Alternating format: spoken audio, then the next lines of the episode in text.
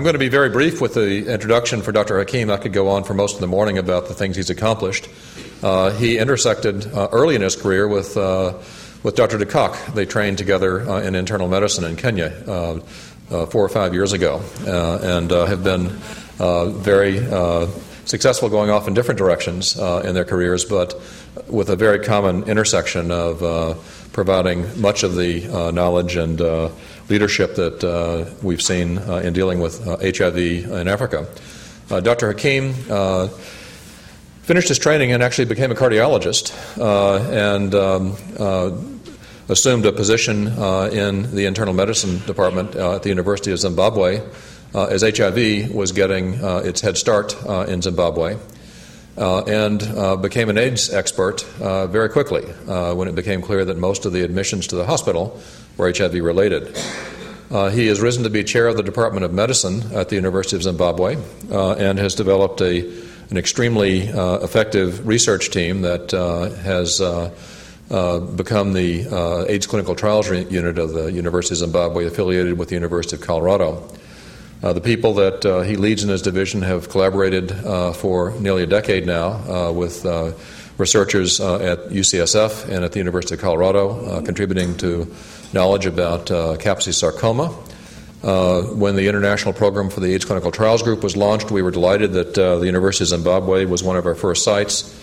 Uh, we had an open solicitation for ideas about the most important questions to be addressed, received non protocol submissions uh, as candidate submissions, and the one that was chosen was one that James has become the principal investigator of with Tom Campbell, ACTG 5175 which is addressing a very important question about initiation of therapy uh, in resource limited settings. He's provided incredible leadership for this uh, within the group. Uh, he uh, contributed to, was one of the um, co chairs of the writing group that wrote our scientific agenda, uh, and was one of the people that we brought with us to the reverse site visit. So the fact that ACTG still exists. Uh, as a group, uh, can be laid right at his feet or blamed on him as well. So we appreciate very much all the leadership role he's played in ACTG as well. So, without further ado, I'd like to introduce to you Dr. James Hakim uh, and welcome him to the University of California, San Diego. James?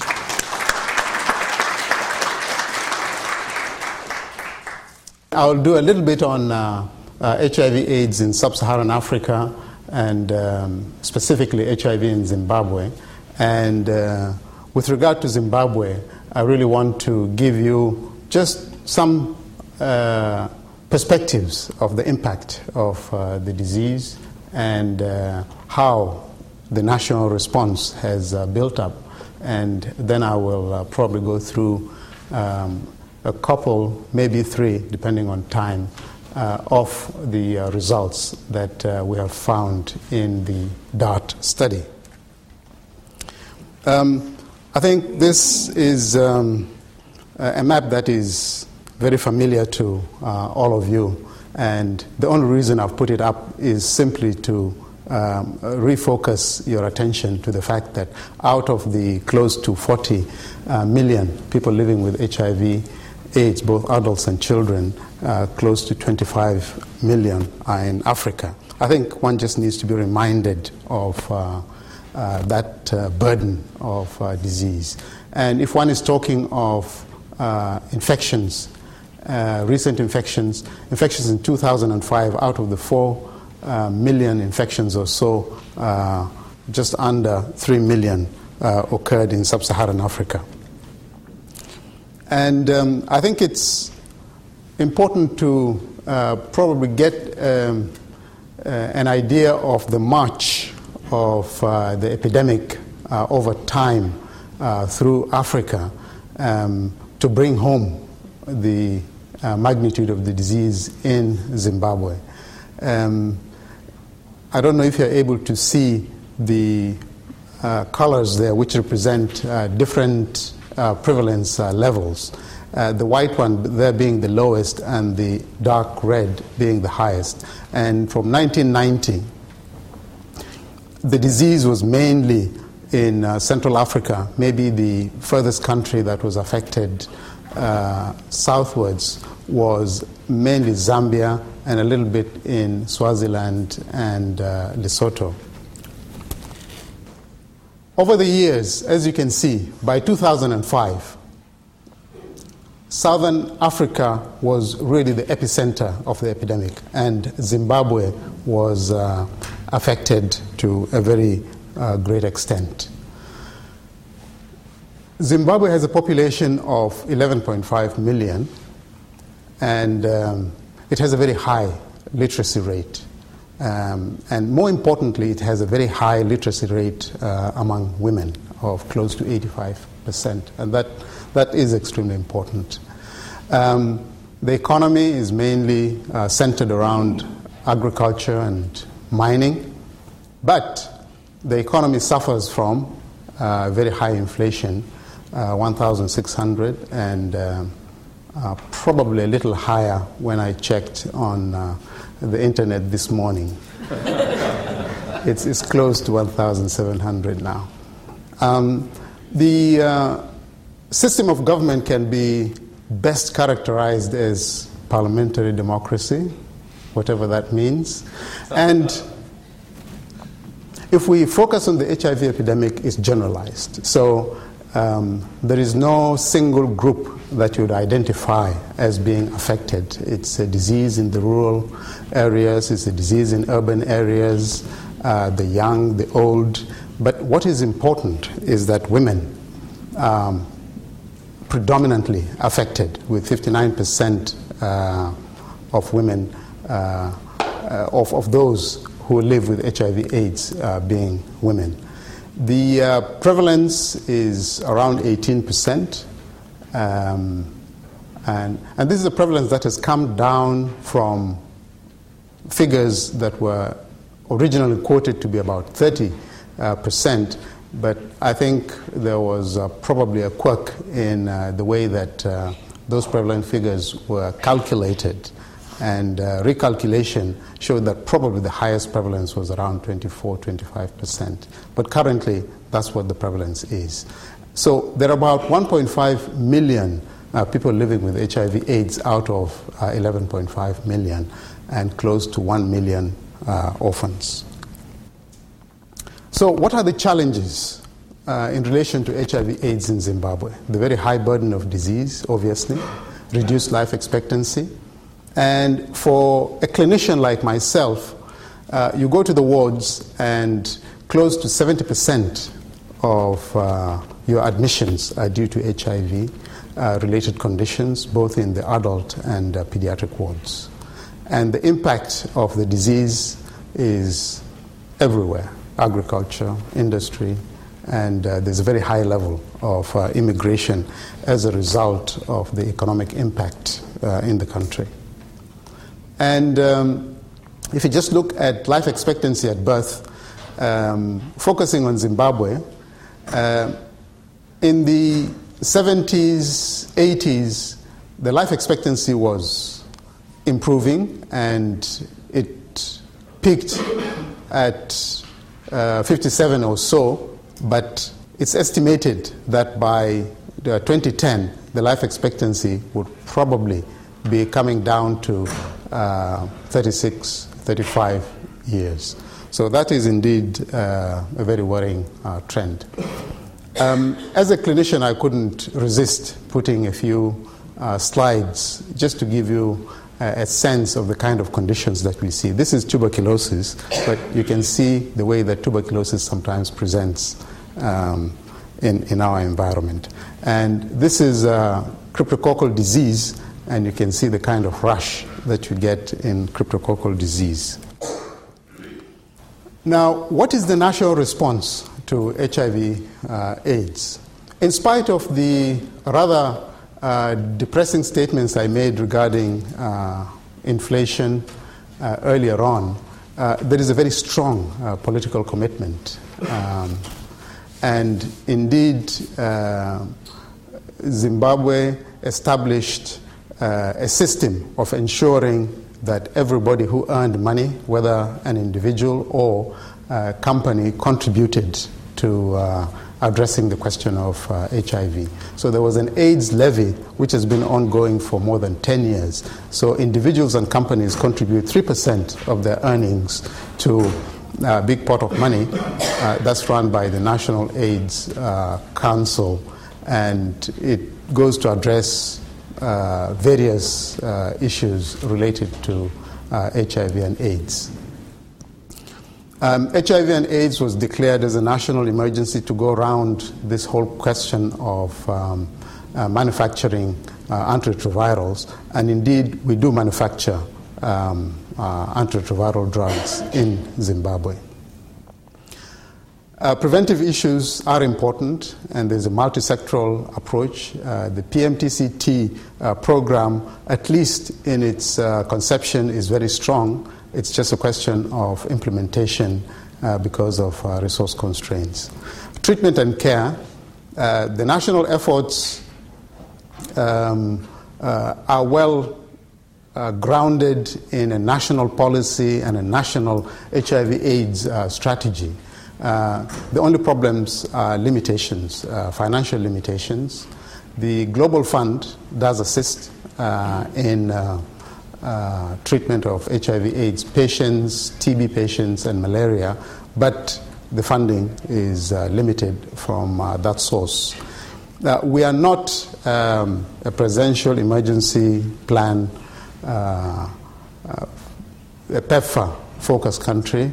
Uh, and, and that uh, we feel um, has impacted very negatively because all the countries uh, around us are PEPFAR focused countries, and this has resulted in, in, in a very rapid uh, scale up of antiretrovirals in those countries, but not in Zimbabwe.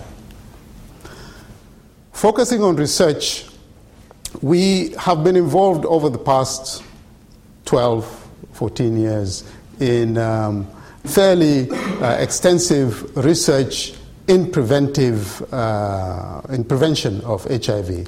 So preventive research has been well grounded in, in the country, and most of it has actually been uh, funded uh, by uh, the NIH, and uh, more recently there has been association with various networks, including the Gates Melinda Foundation.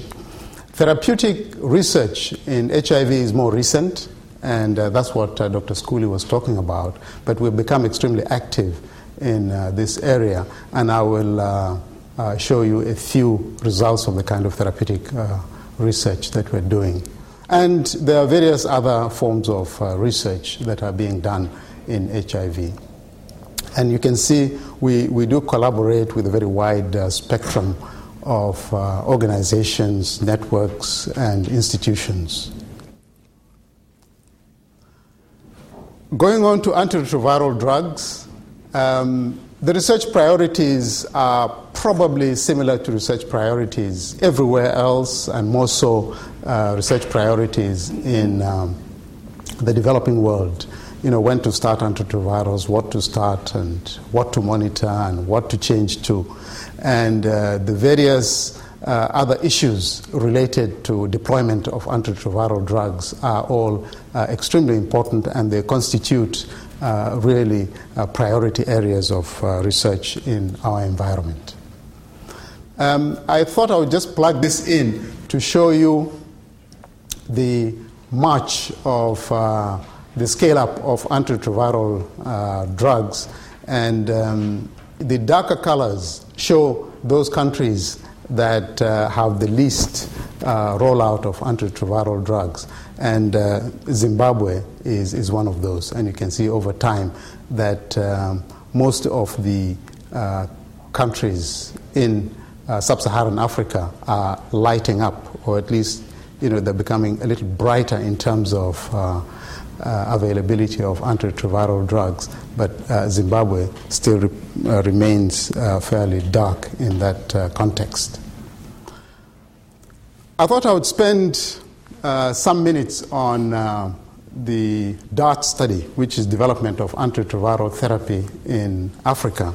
And this is a study which we um, uh, initiated in the late 90s, uh, and um, it's ongoing.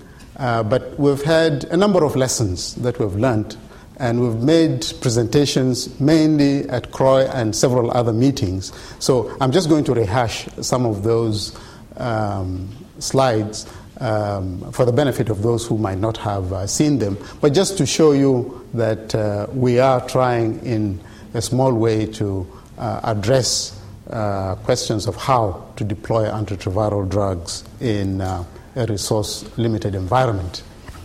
The DART study involves 3,300 patients. It's um, now a six year study. We've had an extension. It's an op- open label, randomized, controlled clinical trial assessing feasibility of therapeutic approaches for resource limited settings.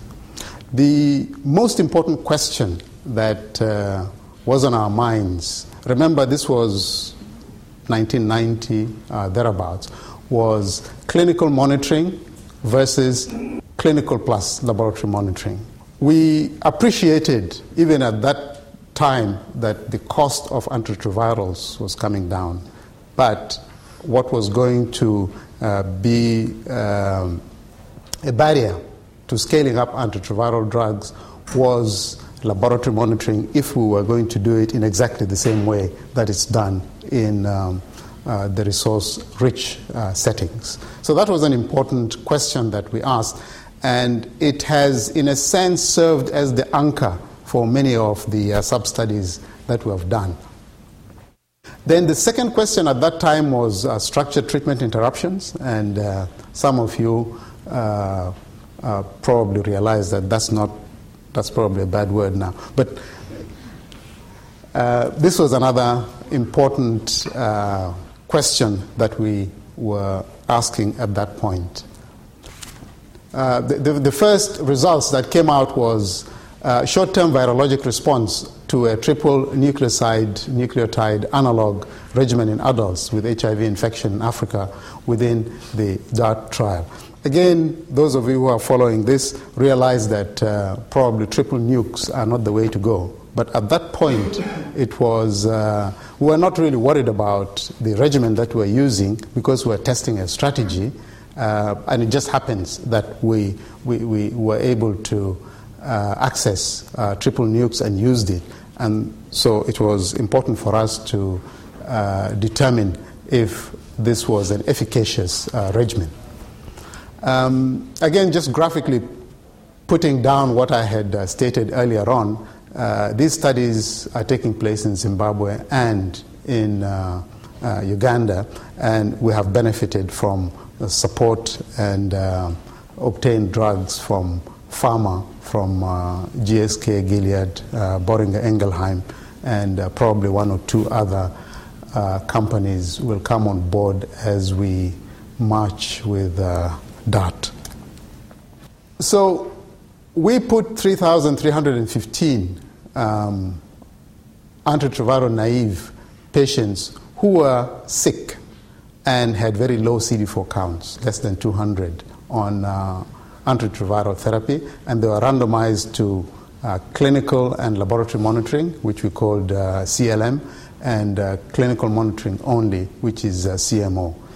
And close to 2,500 received a triple nuke therapy, Combivir and Tenofovir, and uh, for just to look at the virologic response, we looked at 300 patients. Um, I should mention that we were really looking at how you can deploy antiretroviral drugs in a developing world setting. So, viral HIV uh, RNA virus estimation was not um, considered to be um, uh, strategic at that particular point in 1999 until uh, recently when of course there are cheaper ways of being able to do viral load uh, that was uh, probably not something to consider the potential advantage of a triple nuke regimen is that you can use it with TB. Again, that's a very important consideration given the amount of TB uh, in our environment. And of course, you, you still have other classes of antiretrovirals that you can use. And what the, the, the regimen that we're using had a very low uh, pill burden, um, and it was known to be uh, well tolerated with a relatively low uh, toxicity profile from information from uh, elsewhere. Nonetheless, we were already aware by the time that we uh, presented uh, the results of this study that 1595 had shown that triple nukes uh, probably had uh, suboptimal virologic uh, potency, and there were issues of resistance. So the primary objective was to look at virologic response of Combivir tenofovir and uh, a number of secondary objectives. I'll just concentrate on the primary objective. So 300 uh, uh, patients, and uh, for the 300 patients, we looked at, uh, we, we, did HIV RNA assays at uh, four time points, and that totaled up to 1,200 samples. And this was the response. the virologic response, as you can see, um, we have, on this axis, we have time um, 0, 4, 12, and 24 weeks. And uh, on that axis, we have the uh, change in, uh, in, in, in, viral uh, load. And you can see that there was a very rapid uh, uh, fall in, in, in, in log viral load over time. And on uh, this axis, we showed the mean change increase in uh, CD4 count, and you can also see that there was a very good response in uh, a very good immunological response. If you just concentrate on this one, this intention to treat viral suppression at uh, week 24, and, and this is uh, intention to treat uh, modified um, and then this is on treatment. But let's just concentrate on intention to treat. And you can see if you're using a cutoff point of less than 400, that uh, 76% of our uh, patients uh, responded uh, well. Just to compare it, because this was not a randomized comparison, uh, but just to look at um, uh, another study, the UK CHIC study, which um, had, which was accessible to us, the information was accessible to us, and also we were able to tease out um, patients with a baseline CD4 count of less than 200. You can see that over time in the CHIC study, uh, the virologic response varied from, uh, if you're using the 400 uh, copies per mil cutoff point, from 68% to 87%, while in DART we had 76%. So, in summary, there was good virologic response to Combivir tenofovir at 24 weeks. Um, baseline viral load, just to emphasize that uh, we had very high uh, baseline viral load. I, I, didn't put up the slide. And these were patients who were sick, uh, WHO uh, stage 2, 3, and 4. Um, and the tolerability of uh, this combination was also good comparable to populations with low CD4 counts initiating PI and NNRTI based uh, regimens. And uh, uh, I'll not present this part of the study. We went on to do uh, genotyping and uh, showed the various aspects of resistance with this regimen in our own setting, but that I'll not show. I'll show another finding of our study, and uh, there was a worry about anemia, given that we're using uh, zidovudine in an environment where the you know, anemia was common and there were many comorbidities, including uh, malaria. So, once again, the same number of patients um, randomized to uh, clinical and lab monitoring and clinical monitoring only. And this time, we're really looking at the entire uh, DART uh, cohort, and most of them, uh, close to 74%, were on a triple nuke regimen, 7% on an NNRTI based uh, regimen, and 18% uh, were on a triple nuke, but this was a special uh, study that was embedded within DART itself. Um, we're looking at anemia uh, grades 1 up to grade 4 in the usual standard um, uh, toxicity uh, grading. Uh, to describe episodes of grade 4 anemia, including concurrent clinical events, and to investigate predictors of developing grade 4 anemia using multivariate logistic uh, regression. And um, this slide shows you the uh, trajectory of hemoglobin over time, and you can see that most of our patients really started with uh, hemoglobin that was low, 11.5 thereabouts, and there was an initial fall with a rise. Um, and by 84 uh, weeks, the, the mean hemoglobin was just under 13. The vast majority of patients had substantial increases in hemoglobin by 24 weeks after antiretroviral initiation. However, the incidence of uh, grade 4 anemia in DART was 2% as compared to uh, most studies in the West uh, done in the late 90s and early part of uh, this decade, showing that there was probably around 1% anemia occurring in patients who uh, started antiretrovirals that included uh, zidovudine. So, however, the incidence of grade 4 anemia in DART is higher than, that, than in studies in industrialized countries. Patients who died all had other uh, conditions. Uh, however, there was one patient who uh, died, and we attributed the death to be purely uh, a result of anemia. So, most patients who died did so not because of anemia, although anemia was a significant uh, finding.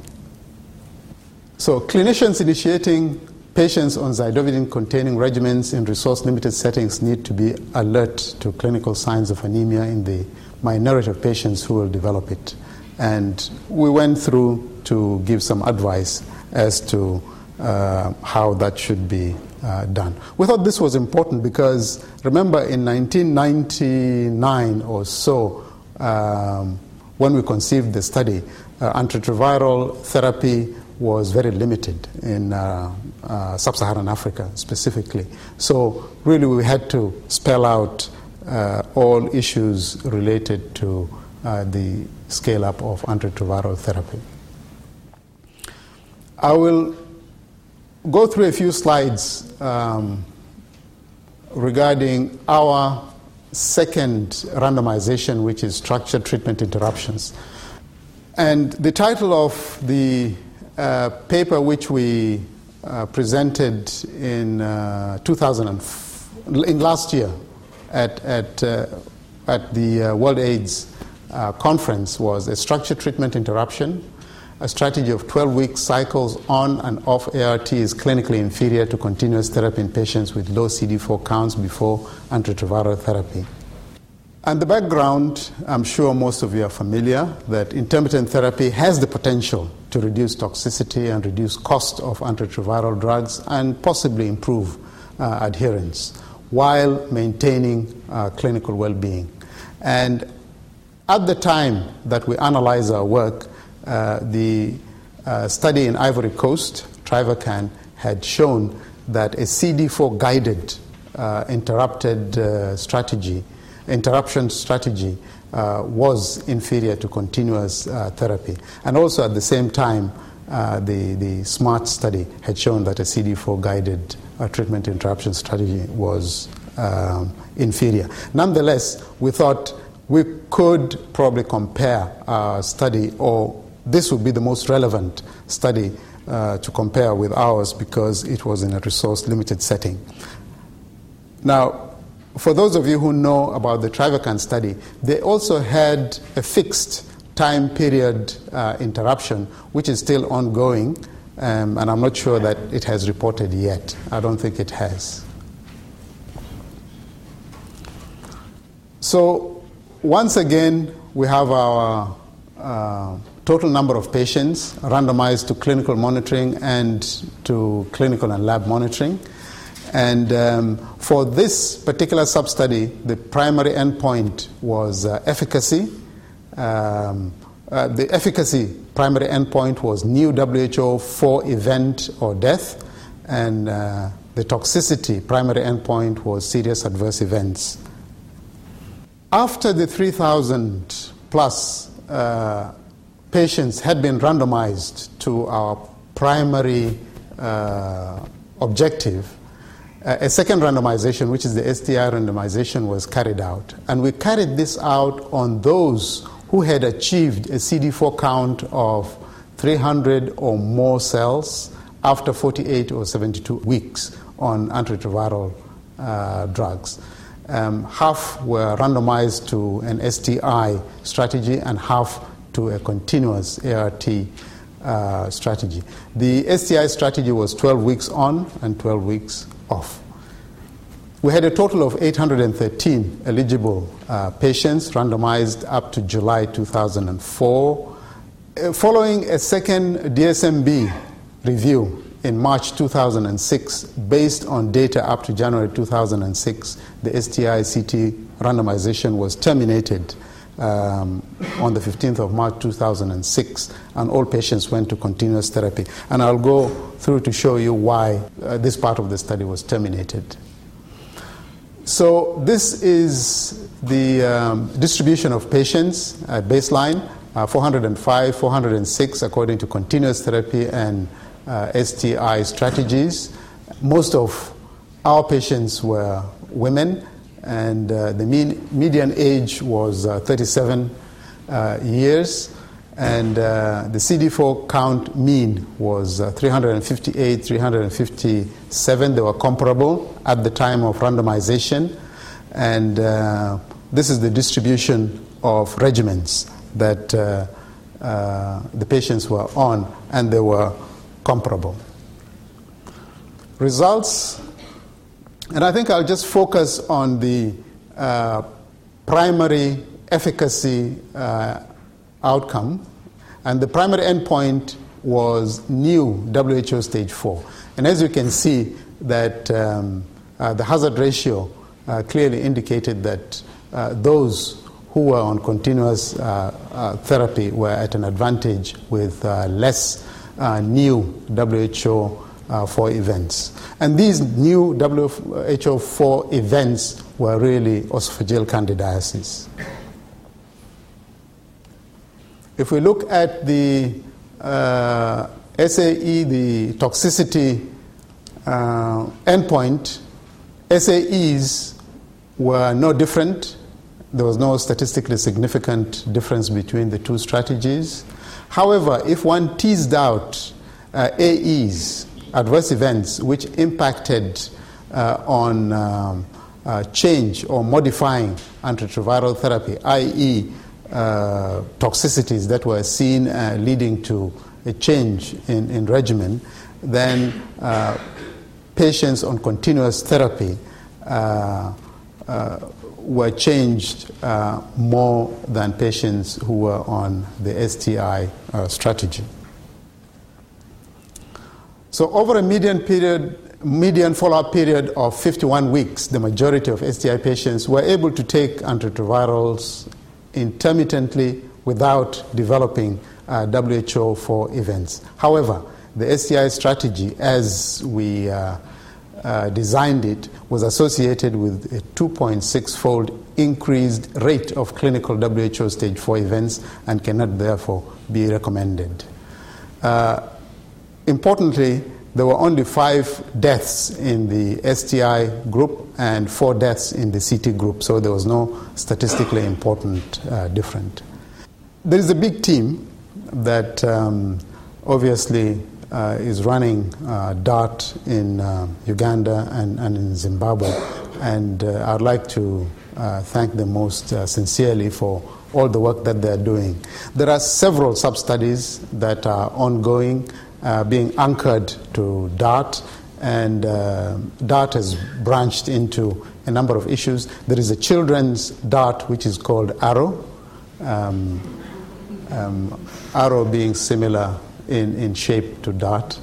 Um, and, and we hope that over the next course of uh, five, six years, DART leading on to ARROW, we should be able to uh, ask and answer important questions that impact uh, deployment of antiretroviral drugs in um, our setting. Thank you.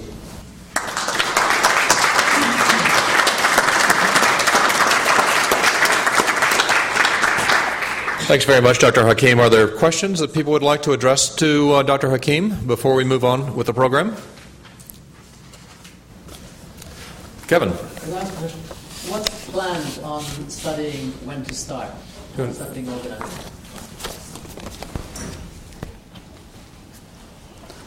Um, as I had mentioned, um, the, the DART study had that primary question of uh, CLM and uh, uh, CMO, and that is continuing until hopefully we uh, come up with um, uh, some answers in a year or two. When to start is not part of that. Um, we have uh, collaborations with, with the NIH, and through hopefully uh, a serodiscordant study and an expansion of that study, we might be able to address that. Uh, there are other parties that are, you know, uh, sitting down to work out if they can design a study of that nature, and we are part of those discussions. Steve, Dr. Spector? With, with uh, all that we've heard about the uh, political unrest in Zimbabwe. Do you have a, uh, could you tell us how that is impacting on your ability to provide care and treatment? I, I was not aware that there were any political arrests. Anyway, yes, there are there are important um, political and economic challenges uh, in Zimbabwe at the moment. Um, however, as I mentioned very briefly, uh, at the university and uh, the research community specifically has uh, been able to carry out work, and the little um, uh, list of studies that I showed you was really meant to show you that we are still able to do good work in spite of all the economic and political challenges. I think if you uh, have the opportunity to visit the uh, um, University of Zimbabwe's uh, AIDS research program, uh, it, it's one of the most uh, amazing places I've been in terms of the cohesion of the uh, team, the way they've integrated it with the care, the efforts they've made to provide post-trial access to drugs. It's it's really a fantastic program and has been providing an anchor for people to continue to, to work and remain and grow there. So it's been really it's been a great program. Uh, so I, I, uh, is another uh, reason that uh, I think all of us should be uh, in awe of what Dr. Hakim and his colleagues have, have managed to do um, under circumstances are difficult, but what he's shown is that not only can be done, it can be done very well and very rigorously.